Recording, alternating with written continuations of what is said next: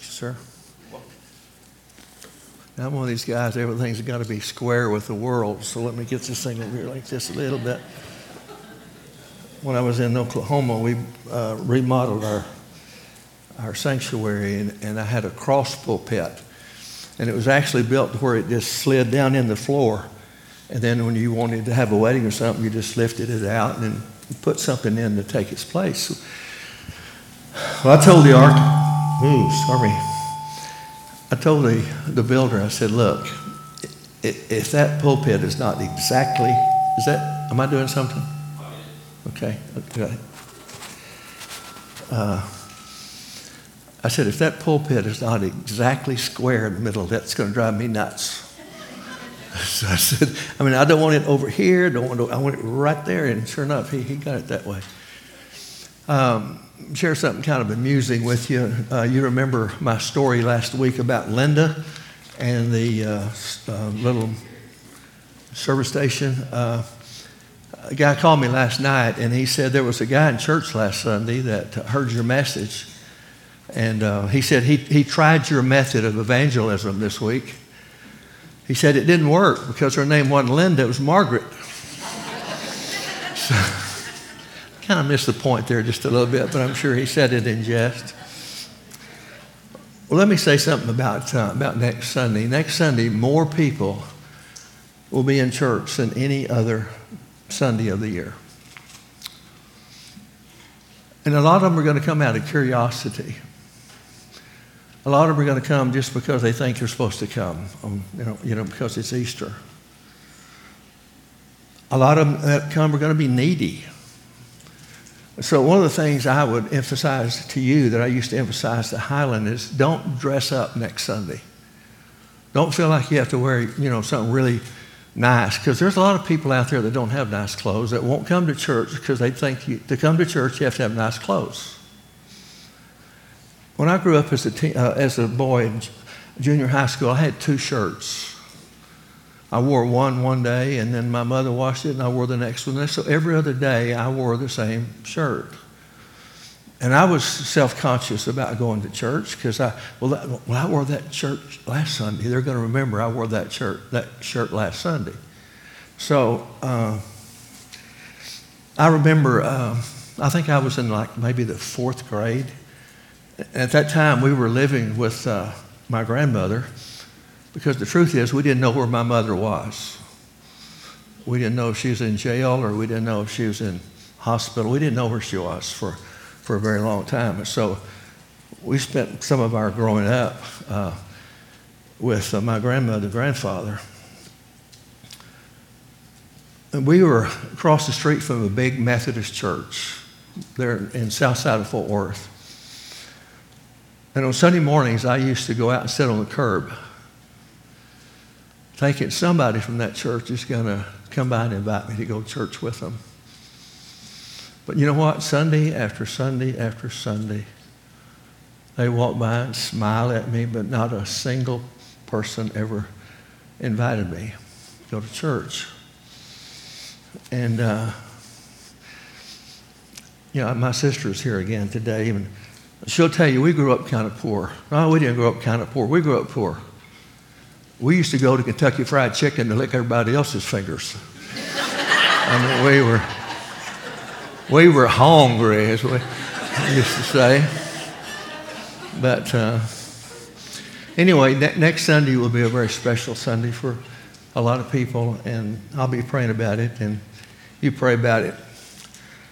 You know, today is Palm Sunday, and this is the day we normally think about uh, Jesus' crucifixion, and then uh, some denominations will say, well, this is, this is Holy Week between now and next Easter. And uh, you know, I think we, we consider every week to be Holy Week, and we consider every Sunday to be Resurrection Sunday. But um, have you ever stopped to just really contemplate and think about what is the message God is trying to convey to us through the cross and the crucifixion of Jesus? I mean, what, what, is, what is He trying to say to us? When I look at the cross and I think about the cross or meditate upon the cross, two, two things come to my mind. Number one, it's the greatest expression of judgment that I've ever seen. God is going to judge sin. Sin will not go unpunished. The wages of sin is death. The soul that sinneth, it shall die. And when I see Jesus dying on the cross for my sin, I see Jesus paying the price for my sin. He's taken my judgment. But on the other hand, when I look at the cross, I see the greatest expression of God's love I've ever seen. God Himself, in the person of His Son, Jesus Christ, did for us what we could not do for ourselves. His holy judgment and righteousness demanded judgment on sin.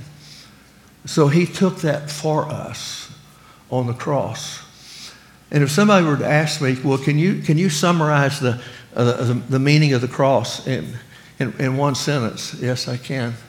God so loved the world that he gave his only begotten Son, that whosoever believeth in him should not perish, but have everlasting life. It goes on to say, For God sent not his Son into the world to condemn the world, but that the world through him might be saved. I love baseball. I I've always loved baseball. I played baseball and uh, I was a little leaguer. I pitched and played center field. And I love to watch baseball games. But you ever notice that the baseball games, inevitably somebody hold up a big sign that says John 3.16. Somebody out in left field, center field, John 3.16.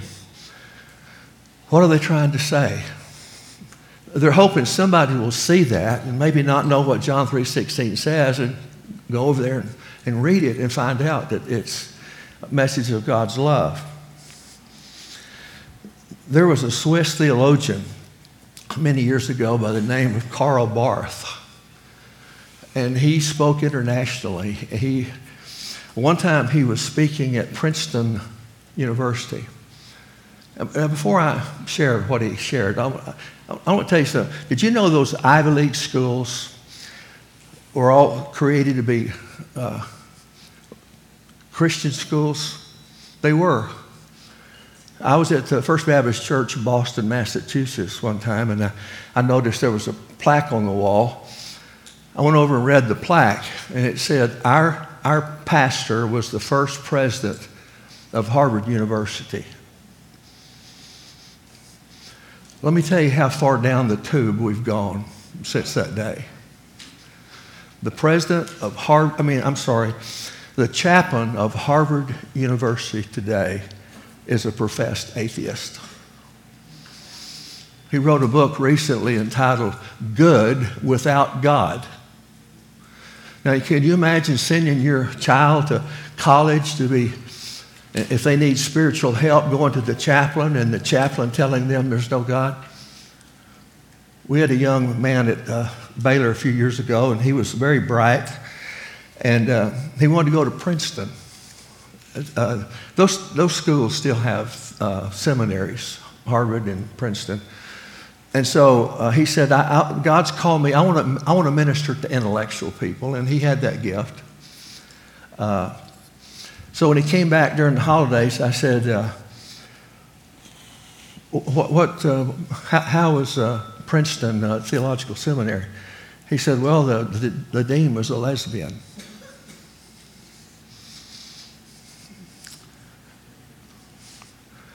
what's happening in the north is coming toward the south.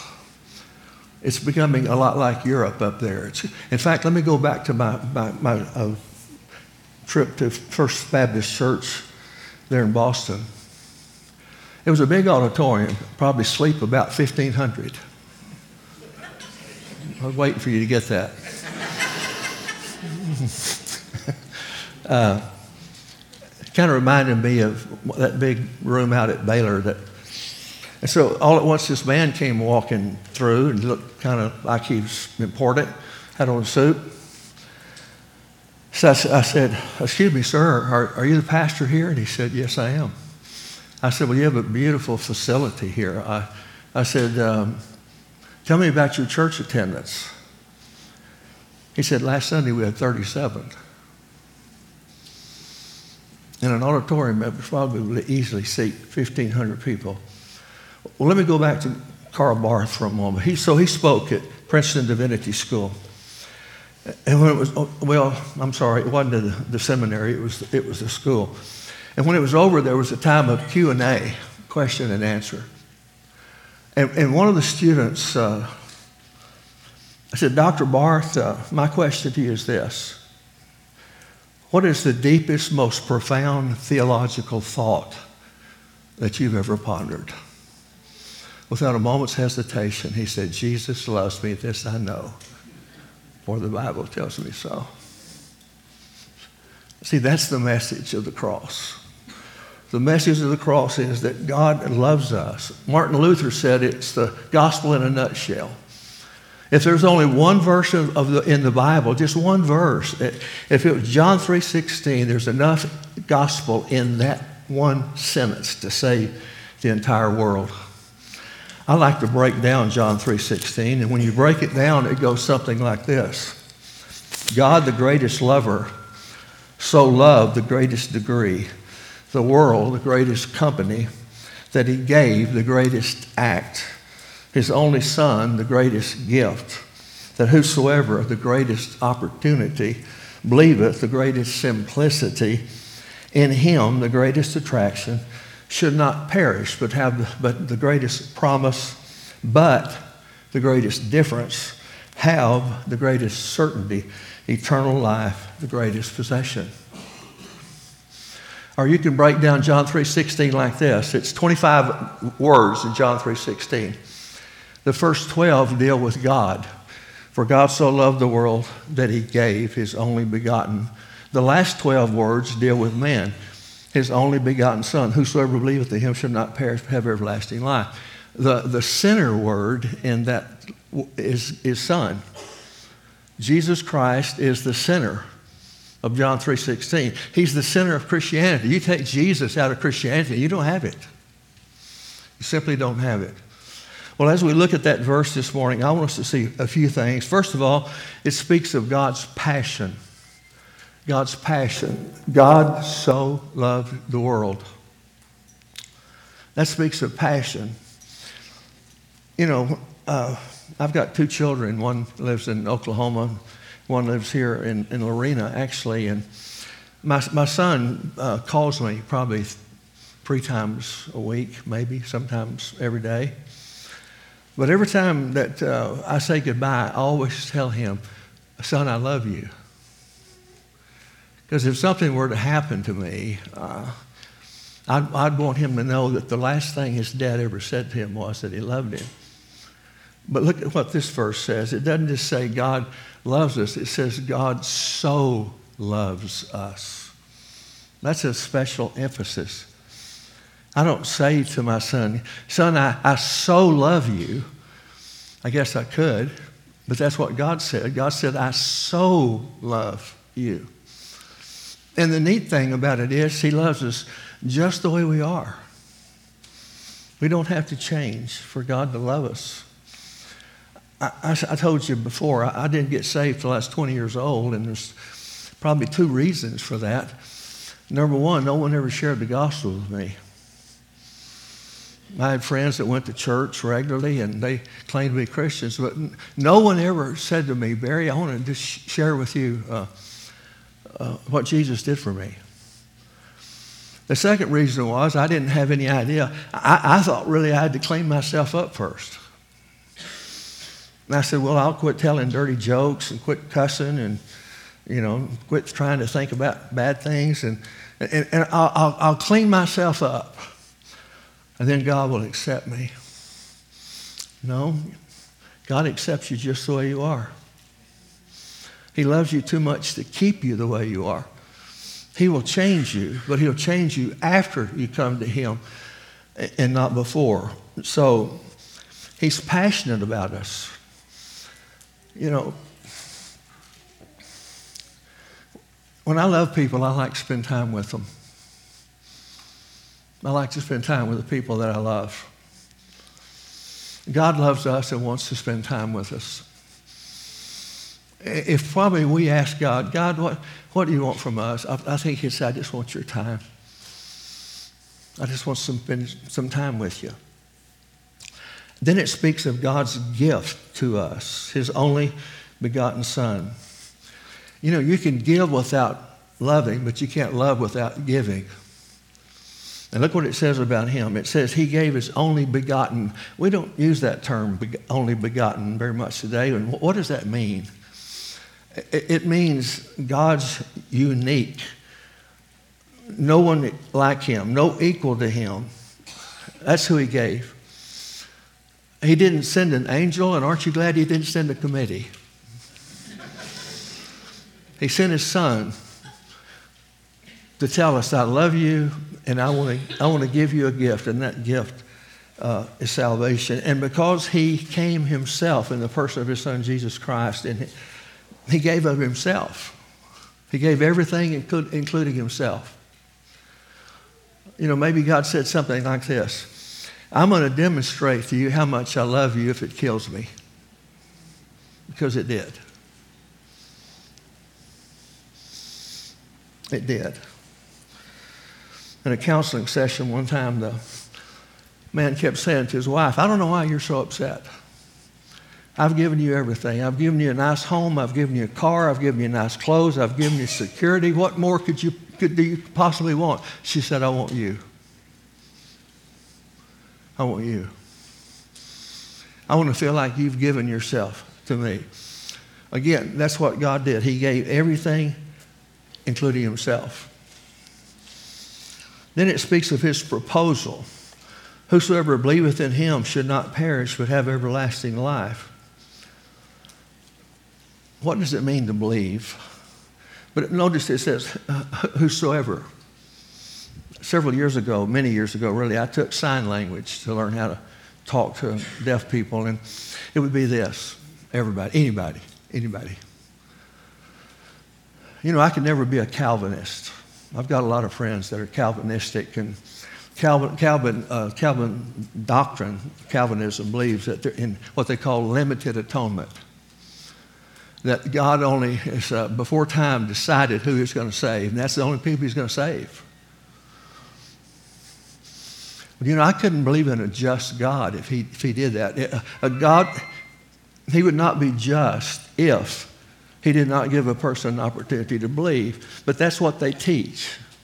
They teach that God's already decided who's going to be saved and who's not going to be saved. And when I was in Tulsa, I had a group of uh, men in my church who were very Calvinistic. They wouldn't go witnessing. They said, Why go witness? God's going to save who he wants to save anyway. I said, I'll tell you what, let's make a deal. You go with me and let's share Jesus with people. And if we, absol- if we win a non elect, I, think we'll, I think he'll forgive us. But what does it mean to believe?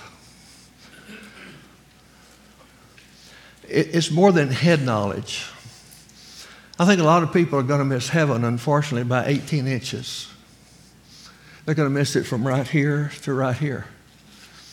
Oh, intellectually, oh, I, I, yeah, I believe that Jesus uh, existed. I, I, I even believe he died on the cross. But you see, that that's information, but it's not transformation. To believe in Jesus causes transformation. One of the biggest lies I think has ever been told is this lie, and a lot of people in America believe this. If you believe in God, you'll go to heaven. If you believe in God, you'll go to heaven. You know the Bible doesn't teach that? The Bible says there's, only one name given unto men whereby man must be saved, and it's the name of Jesus. Did you know the Bible says the devil, the devil believes? In James, it says, Thou believest that there is one God. You do well. The devil also believes and trembles. But you see, the devil believes in God, but he's not going to be in heaven. Because to believe in God means more than just giving God intellectual assent. It means to trust Him, it means to submit yourself to Him. I've had people over the years ask me the question Barry, what's the best translation of the Bible that's the closest to the Greek?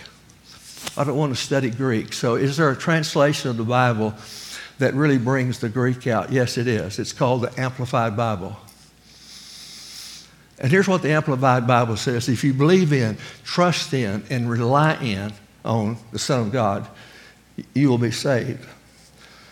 That means under new management. Sometimes I'll drive by an establishment, especially a cafe, and the cafe will have a sign on the door or something. It says under new management. Now, why are they telling you that? Because you ate there one time and it wasn't very good. And you say, Boy, I'll never go back there again. So it's telling you, hey, you know what? When you ate here last time, it was a different management. We are under new management. Try us again. It means we uh, have a, a, CEO over our life, and his name is Jesus. I have a good, uh, if you've ever seen the show Undercover Boss, about three weeks ago, the undercover boss was from Waco. He's a friend of mine. And the whole purpose of that is to try to, you know, find out what your employees are doing, but them not knowing that you're the boss. But you know, God wants people that know us to know He's our boss. He's our CEO. We look to Him. It means that, that we cannot save ourselves. One of the things I've discovered in almost 50, well, 50 plus years of ministry is this. It's easy, now listen carefully, it's easy to get a person saved. What's hard is getting them lost. They're not going to get saved till they realize that they're lost. So we must realize to, to, believe in Him is to realize that we are separated from God. Our, our sins have separated us from God, and we cannot save ourselves. We trust that we, we come short. As a matter of fact, the word sin is the Greek word hamartia, and it means to miss the mark. It's, it's like a marksman's uh, target. Uh, you know, there's a bullseye, then there's 75 and 15, 25. And someone says, well, man, I, you know, I hit 75. Well, well, I missed the whole deal. I mean, I missed the whole deal. But did anybody hit the bullseye? No. That's what sin means. It means you have missed the mark. We've not lived up to God's expectation, and Jesus Christ is the only person that could do that. He did that for us. So that when we trust Him, God receives us into His family. That's not me. I hope you know that. I'm not sure what that is, but uh, okay. It also speaks of God's promise shall have everlasting life. I listened to a program not long ago that was a, uh, they weren't Baptist, but there was a Bible study. They actually made fun of security of the believer. They said it's a hellish doctrine to believe in security of the believer. But what they don't understand is what does the word everlasting life mean? How long does everlasting life take? Is it 10 year? Is it 25 year? Is it 50 years? And they actually said this that you can get saved and, and lose it and then get born again again. Book of Hebrews says it's impossible those who were once enlightened and tasted heavenly gift that they should fall away to renew them again to repentance, seeing that they've crucified to themselves the Son of God and put him to an open shame. When, when I got saved, it, uh,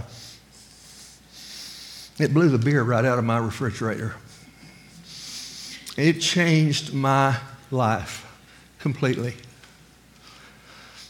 And I wanted to know what, what, what is this that God has given me? And so, uh, in my limited ability and my limited knowledge of the Bible, I started doing a word study. And I looked up the word salvation. And I discovered that there's something that is synonymous with the word salvation in the Bible. And you know what the word it was? It was the word eternal, it was the phrase eternal life. So to, to say that God saves us, and Jesus said when the Holy Spirit comes, He's going to abide with you forever. To, to, say that we can lose that, that Satan can draw us out of the family of God, would say that Satan is stronger than God. Now, don't misunderstand me. The, the, the, doc, the, the uh, term security of the believer can be very misleading because some people have the idea just because I walked the aisle and took the preacher by the hand and got baptized that I'm, I'm going to heaven. No, there has to be that transformation on the inside. You have to be born again. But once you're born again, and God's Spirit comes to inhabit your spirit, He comes in to stay forever. Jesus said, My sheep hear my voice, and I know them, and they follow me. And I give unto them eternal life, and they shall never perish. Neither shall anyone pluck them out of my hand. For my Father who gave them to me is greater than all, and no one can pluck them out of my Father's hand. And I and my Father are one.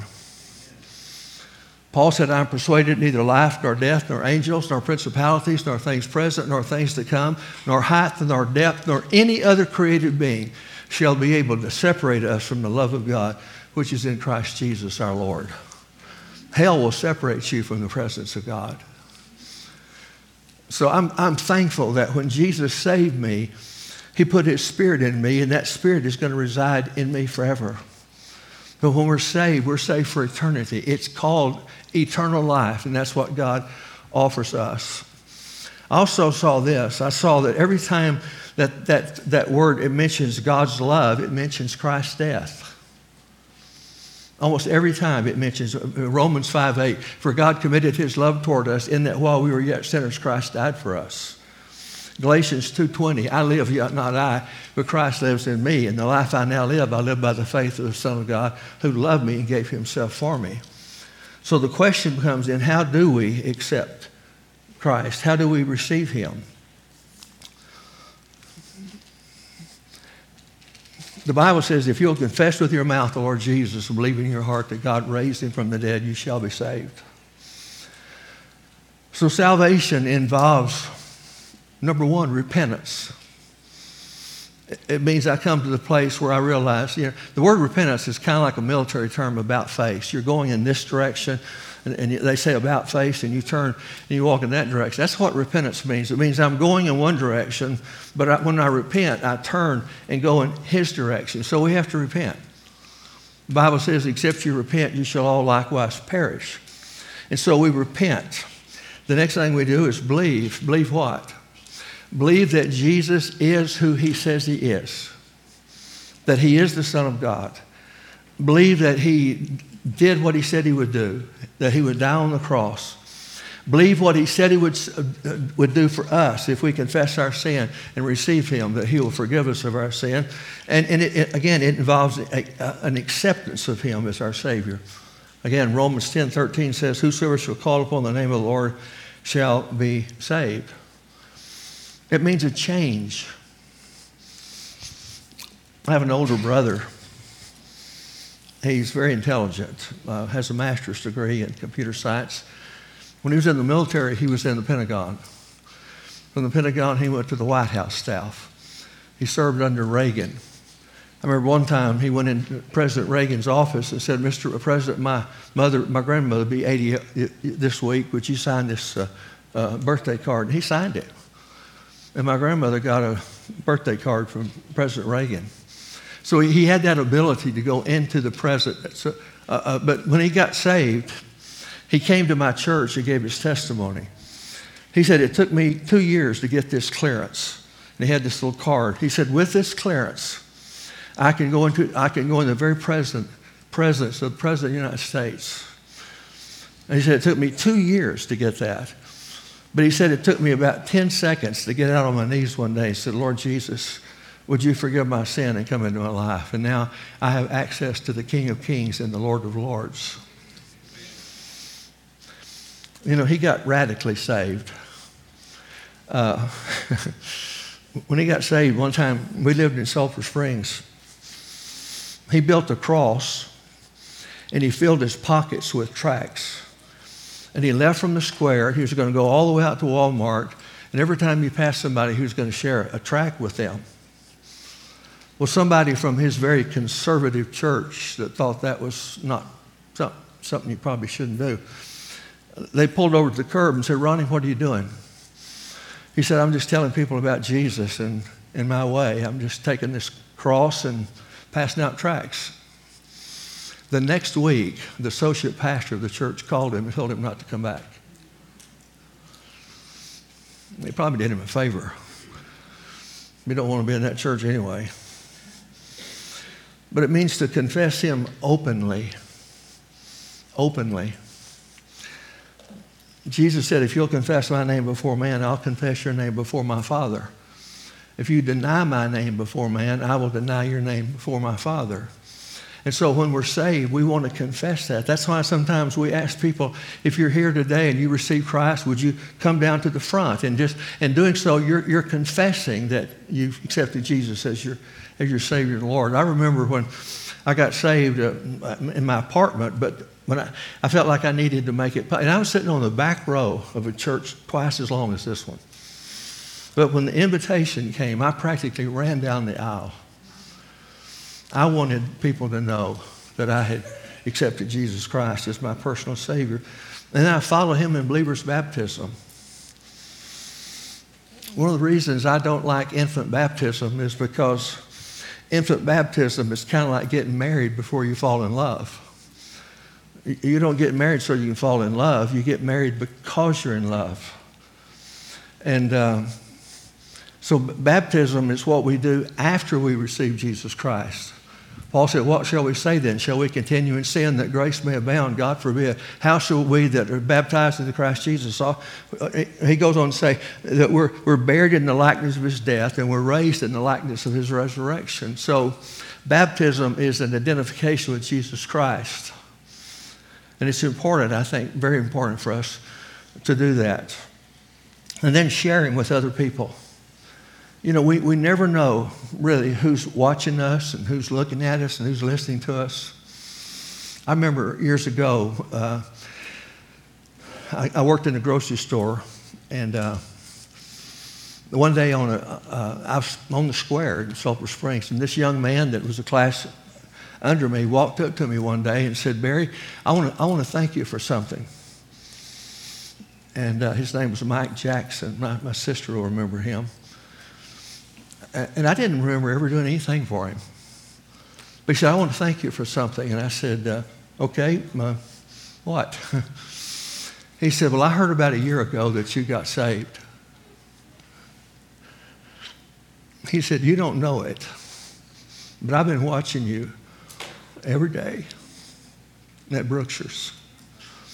And I've seen a tremendous change in your life over the last year. And I want you to know that because I saw that change in your life, I've accepted Jesus, and He's now my Savior and Lord, and He became a pastor also. So we never know who's watching. I want to close with a story that I heard. Uh, a few weeks ago, I was in Alcatraz. It is one weird place. I don't want to, I wouldn't want to be there, believe me. The cells are five by nine, very small. And uh, you're not going to escape from Alcatraz. Well, here's my point. There were two twin brothers, identical twins.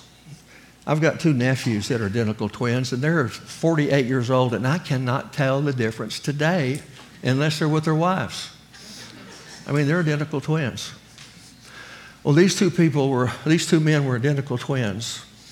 One of them grew up to follow Jesus. He became a, a strong believer. The other one rejected Christ and uh, went into all kinds of bad stuff. Finally, he did something that uh, not only put him in prison, but put him in death row. His brother, brother, uh, his brother pleaded with him to repent that Jesus would still save him and forgive him, and then when he died, he, he would get, he'd get to go to heaven. And so he actually went there, not Alcatraz. I don't think they executed Alcatraz, but he went to the prison where he was to be executed.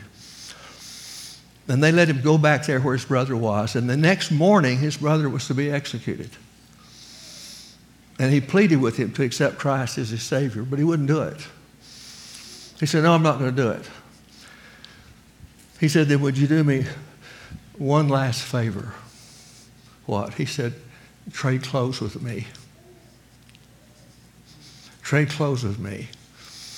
And in a minute, you can walk out of here free man. And I'll take your place tomorrow in the electric chair. And the brother being greedy, and, you know, he, he did that with his brother. He took his brother's clothes and in a little bit, he walked out of the cell a free man. And the next morning, his brother was executed for something he didn't do. Folks, that's exactly what Jesus did for us. He said, You trade clothes with me. I'll go to the cross. I'll die for you. I just want you to accept me, accept what I did for you. That's why we call salvation a free gift. You can't earn it, you can't, you just have to receive it. And I realize in a service like this that probably most of the people here have already done that. But if there's just one person here today that hasn't done it, it's worth giving an invitation for that person. Give that person an opportunity. So if you're here today and you say, well, Barry, I don't, I don't know that I've ever asked Jesus to come in my heart. I don't know that I've ever really, really been saved. You know what? You can settle that today. You can settle that today. You can invite Jesus to come into your heart. He'll forgive your sins. He'll give you a new life. He'll give you a new start. But you have to do it. I can't do it for you. If I could do it for you, I would, but I can't do it for you. But here's what I can do I can't pray for you to be saved, but I can pray with you to be saved. Now, what do I mean by that? I mean that I will pray a prayer. If the prayer that I pray expresses the desire of your heart, you just don't know how to say it yourself. If you'll pray that prayer with me to God, He will hear your prayer. He will come into your heart this morning. He will forgive you. He'll give you a peace that the Bible says surpasses all human understanding, and He'll give you a brand new life this morning. How would you like it to know that you could walk out the door of this church in a few moments as if you'd never sinned? Would that be great? That's what you can do because you know what? Jesus took all your sins to the cross.